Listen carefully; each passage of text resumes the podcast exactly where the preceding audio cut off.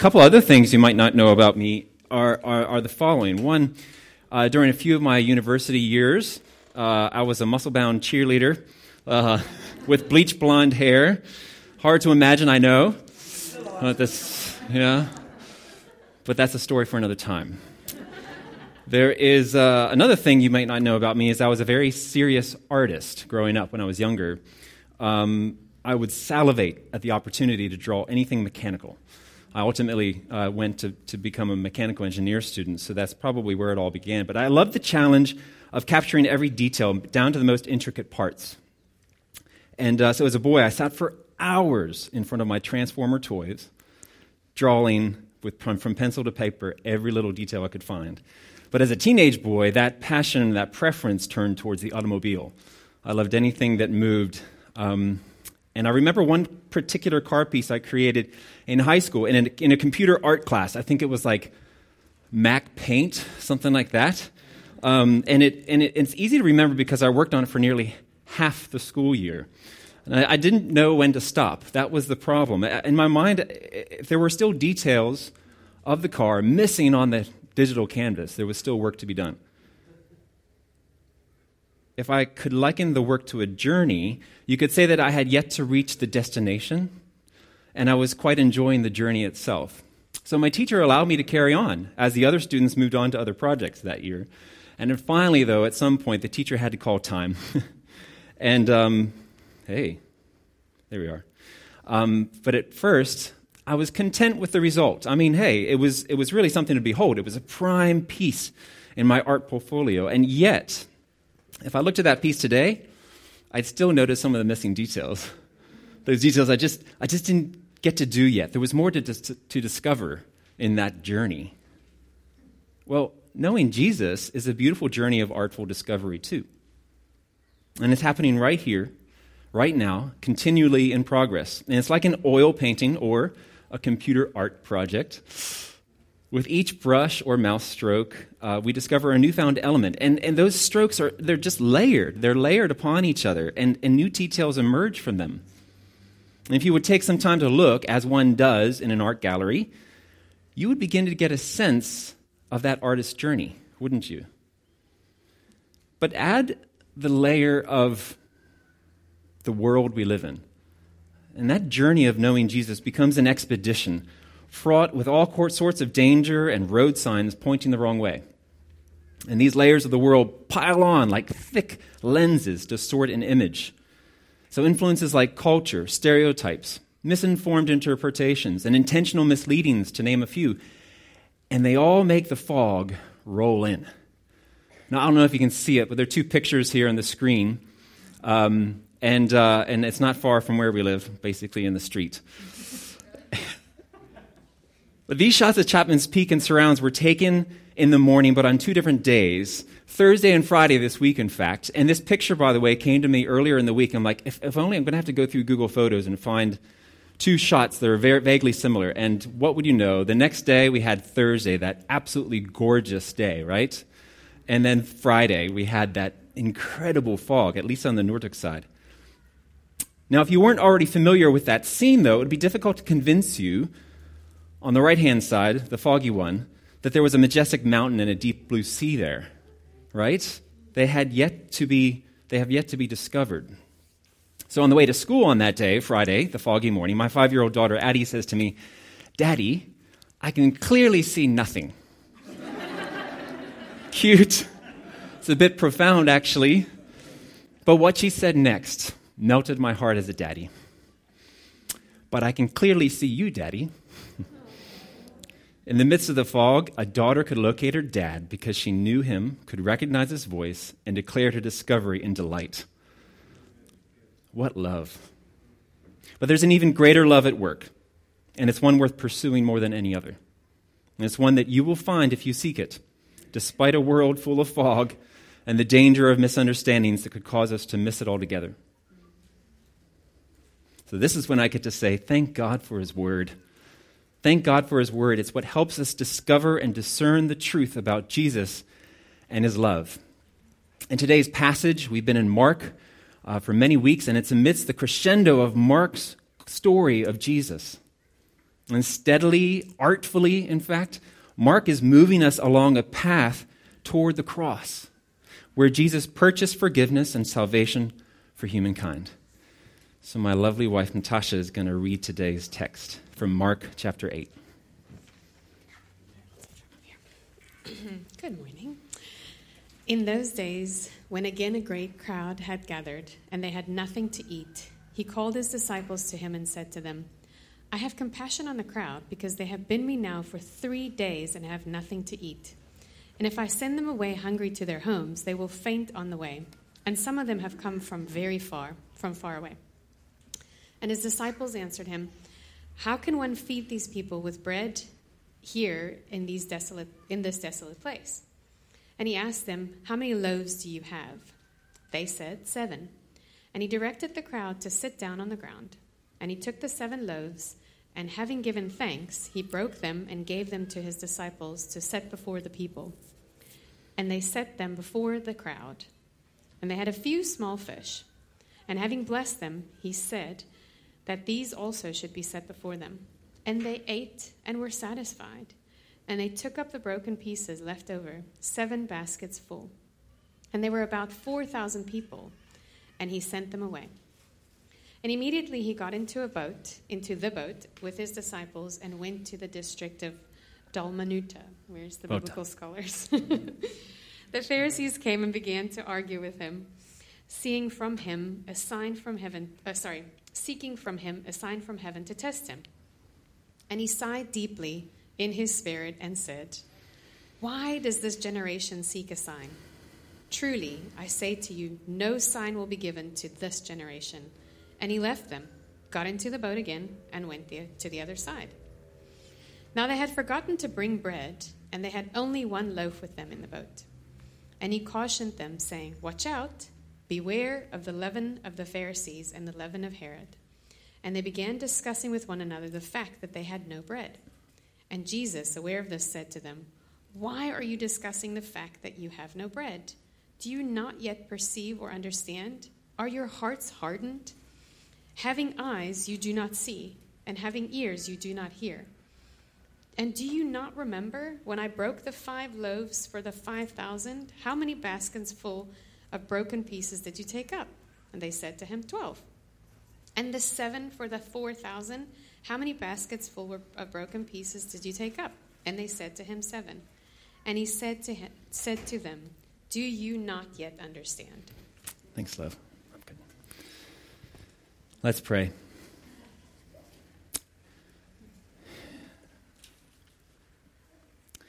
God, we welcome you in this place this morning. We ask that your voice be made heard and what you have to say received in our hearts. Father, won't you uh, speak to each one of us this morning and uh, help us to just put aside anything that might be distracting us or otherwise getting in the way of what you have to do with us this morning. Amen. All right, I'm usually liking. Uh, I don't know about you, but you know, like, where are we going? That's maybe before I get a trip. Like, which, where, what's our, what's our, what's our roadmap? So here's here's a quick one. Uh, we're going to begin by making some just simple observations to this text, and as we do that, we're going to take gaps to just interpret what that meant in that time, and then finally, we're going to see how this applies to us in our lives. So let's look at the characters of the story, and let's start with the, the crowd. The crowd.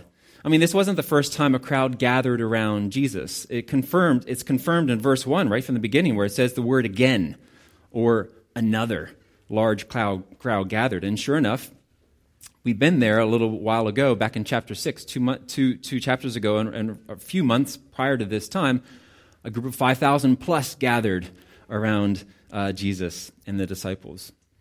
And we know that this crowd was comprised, the difference would be, than the, other than the number, they comprised more of Gentiles than of Jews this time. And this is in contrast to the last time, uh, being more Jewish, and that Jesus actually is finding a reception amongst these Gentiles more so than he did among the Jews. And that's interesting. And we also know that they were really hungry. they were really hungry, far away from home and in a desolate place. Now imagine what that would be like. Maybe some of you have been there before. that describes those, that kind of uh, situation. So they were prone to faint. Even Jesus says so in verse 3. If they had tried to travel any further, their bodies wouldn't take them there. So going back home wasn't an option. And at some stage of this journey, right, they, they passed this point of no return. You know, that, that moment in the journey when you won't have enough fuel or food to return to your place of origin if you go any further. And another thing we know about the crowd we know that they were more than just mildly interested in what Jesus had to say. Now, they either didn't plan well for a three days and counting journey, or their travels were just unexpected. And over the, the few days, they found themselves drawn to this man and his teaching so much that the basics of living became less important to them, keeping their tummies full. It likely had to more, more to do with that one, the latter, confirmed by the fact that the phrase with me that Jesus uses in verse 2 is a rare and intensified version of the word remain that their being with Jesus was intentional, and the crowd was drawn to him. Drawn. That's a cool word. I have time. Yes, I'm going to do it. I have a short story. A young man and a woman had their first date. It was for tea at a local cafe. Now, the man didn't even drink coffee, let alone tea, but if if it was to meet up with this incredible young woman he had met in church a few weeks back, then tea drinker he would be, at least for then. The fact that he was 45 minutes late and almost gave and she almost gave up on him paled in comparison to the hours that they spent at that cafe once he did show up. But early on in that time, certain words came to him in their conversation in his mind, but he just couldn't bring himself to say them aloud. I mean, it was a first date. No one says these words on their first date. They're not one of the ones I think you might be thinking of, but the words that he finally jumped up the courage to say to her, I feel drawn to you. I feel drawn to you. And do you know what she said in return? I feel drawn to you too. Cue hearts leaping out of chest. Those words initiated an adventurous journey of discovery for these two young people, one that continues to this day, more than 18 years later. Oh, I know, I know. 18 years this month, in fact, I think that, that that first date happened. Anyway, some things we need to observe about the disciples. They were cheeky with Jesus, weren't they? They were so tired and hungry too, right? So we should give them a pass. But they were leading out of their hunger, which isn't a really good place to lead out of. But this was their MO, wasn't it? Uh, we've seen this already in the, in the story of Mark, in the Gospel of Mark, that they often missed the point when it mattered. They, they only considered at this stage the practical challenges of feeding thousands of people. And they didn't show faith for a miraculous solution. To be fair, unlike the Pharisees, who we'll get to now, they, they did not demand or hanker for a sign from Jesus, but considering the considerable amount of time that they spent with Jesus already, they they forgot that a similar miracle was witnessed just months beforehand. And this time, Jesus was, we can see him inviting, actually telegraphing to them the opportunity to, out of compassion and in faith, see and actively participate in a miracle. How did they miss Jesus in this moment? We'll come back to that, but let's continue our observations by looking at the Pharisees now. They wanted to pick a fight with Jesus, didn't they? They asked for a sign, but it, wasn't a polite request, nor was it well meant. No, as we read it, it, it came from a te- place of testing, it says there. The word sign they used is the same one they used, uh, that was used when Jesus was tempted in the desert for 40 days by Satan. It came from a failure to recognize the signs that were already being given up to this point, and they were demanding a sign of their own choosing on their own terms. Contrast this behavior with the crowds. The crowd wasn't hanging around to, to just demand a sign, put, put, put things on show, and, and compare, though, this, this behavior with the disciples who just missed an opportunity to practice compassion and to ask Jesus to provide in faith. But I think Jesus would have responded, we will never know, but I think, I think we know, we have a good idea that Jesus would have responded differently to the disciples had they asked not for a sign in terms of a test, but in faith and with compassion. But the Pharisees, they felt threatened by Jesus. We've seen this before uh, in the story of Mark. They, they, they were hoping for a political liberator Messiah who would set the nation free from the power of Rome and its corrupting influences. And the, and the Pharisees weren't seeing this trait in Jesus, so they desperately tried to publicly disprove him as the Messiah. So it's, it's worth mentioning a few things about Herod. Now, Herod's not in this story, but he's mentioned. So it's important to understand what this means is that Herod was actually appointed by Rome to be the king of the Jews, but he was really a puppet king.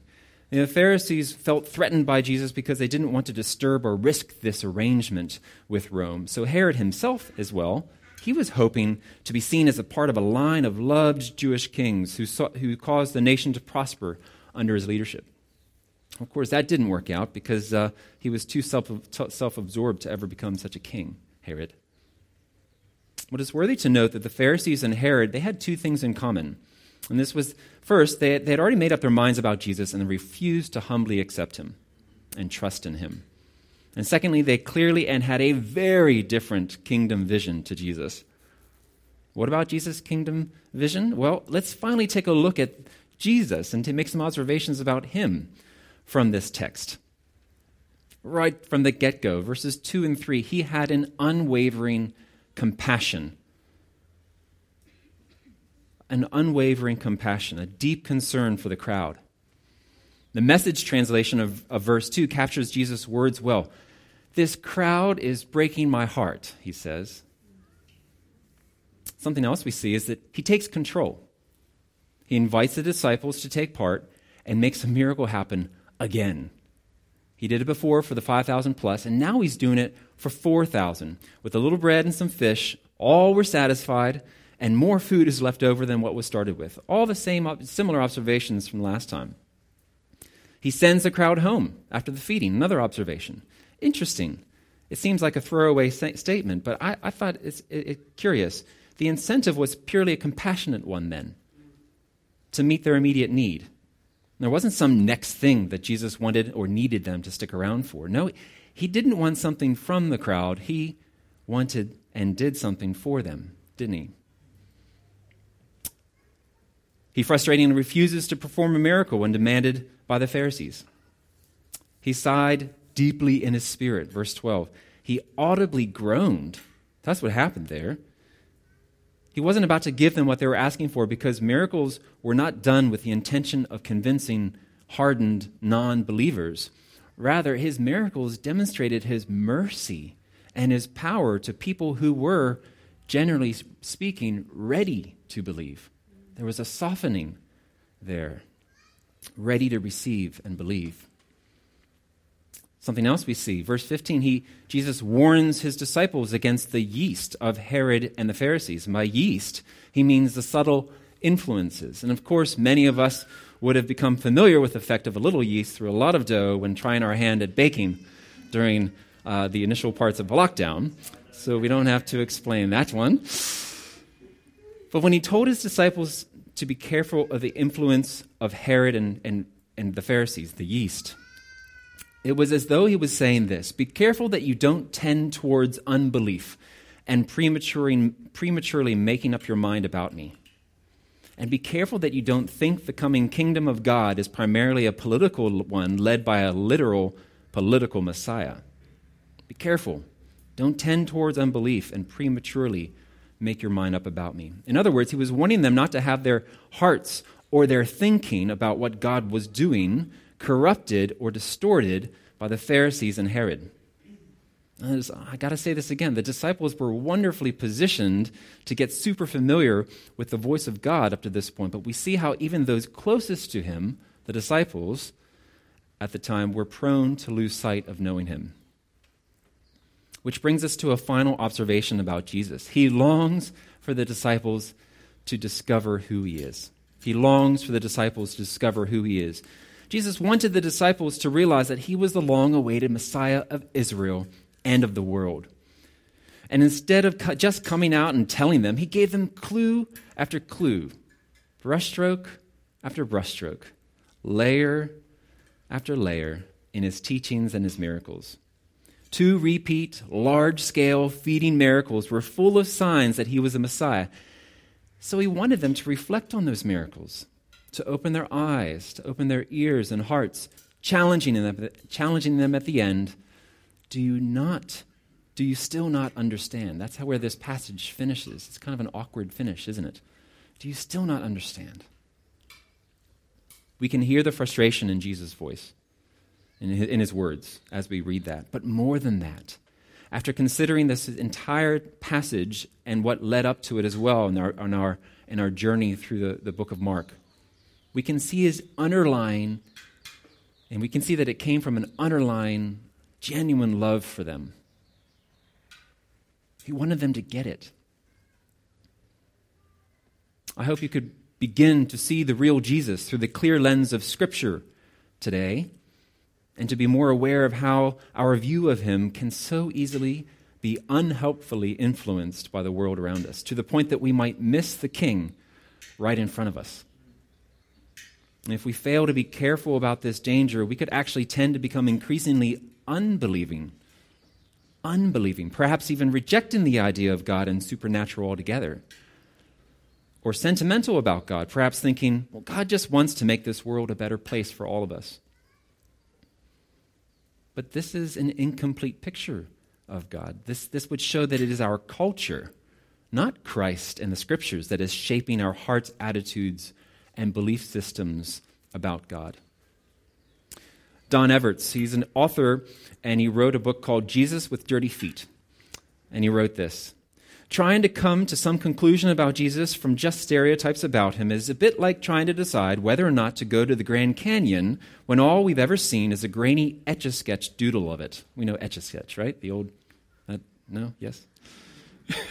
it's, a, it's, a, it's a little, little drawing uh, toy. But it's just, it's like an, a rough drawing of, of, of the Grand Canyon. And once most of the misleading, inexact doodles are stripped away, and we take a simple look at Jesus himself and the life he offers, we are in a much better place to form an accurate opinion of him. So, I ask you, I ask myself, how many doodles of Jesus do you have? Perhaps we need to be honest with ourselves and decide to walk back some conclusions we've made about Jesus. Or perhaps you haven't fallen prey to the stereotypes and think you have an okay mental picture of Jesus, but if you're honest with yourself myself, it's an incomplete picture that sometimes causes misunderstanding. And if that's you, I want to encourage you that you're not alone. Even those with whom Jesus walked and talked, there was misunderstanding. Even though a person can hear the words, Jesus is the Son of God, Jesus is the Christ, Messiah of the world, they can still take a long time to really get it, to see it from themselves. But if we follow the clues that he leaves for us, it soon becomes clearer. And after all, this wasn't a man out to make a name for himself, and he wasn't just a man. When Jesus compassionately fed the 4,000, it wasn't just the hungry crowd who, whose need for food was miraculously met. Think about it. The disciples were there too. They were hungry and satisfied. Probably some Pharisees were lingering. They were there too. No one was left out. All were satisfied. In the same way, this story points to our greatest need being met to the full forgiveness. And oh, we so desperately need it. We're broken and incomplete. And we try to fill those holes ourselves with supposed remedies, but none of that lasts. And it often contributes to the brokenness. There's only one person who can fill that void, only one who can give forgiveness. Paul describes it in Galatians the Son of God who loved me and gave himself for me. The Son of God who loved me and gave himself for me. He lived among us so that we could see him amidst the fog of the world. He died on that cross so that we could be forgiven. And he rose again so that we could reflect his compassionate love to others. Let me say that again. He lived among us so that we could see him amidst the fog of the world. He died on that cross so that we could be forgiven and with him, and he rose again so that we can reflect his compassionate love to the world. Let's pray. The band to come up as well. I know many of us are in, in different places, and I recognize that, um, but um, perhaps as we pray, uh, there's something that, that's really stood out that we can pray into. But I, am going to I'm gonna have a few thoughts, but I'd love for us to just pray as we prepare our hearts to, uh, to respond now. Um, Father God, we thank you for another day you've given us, and a day that we're gathered here as, as, as people on a journey. And uh, we thank you so much for this living word, this scripture that comes alive when we actually just, just have a look and open our eyes and our ears. That it's, it's not something where all of a sudden it makes sense, but yet, Father, you are continually leading us along. And, and Father, thank you for your relentless pursuit of us, made possible by you, Jesus.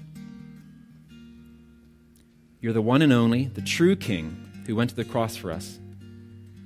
King of our hearts, if we accept him. Oh, God, give us accepting hearts, receiving hearts, hearts ready to, to uh, yeah, just, just surrender. Father, it says, as we draw near to you, you will draw near to us. Father, let that happen today. A drawing near. And Father, we thank you for your church. Thank you for your, your gathered uh, church that we get to seek, explore, find, and know you in community. Father, I pray for each one of our journeys right now.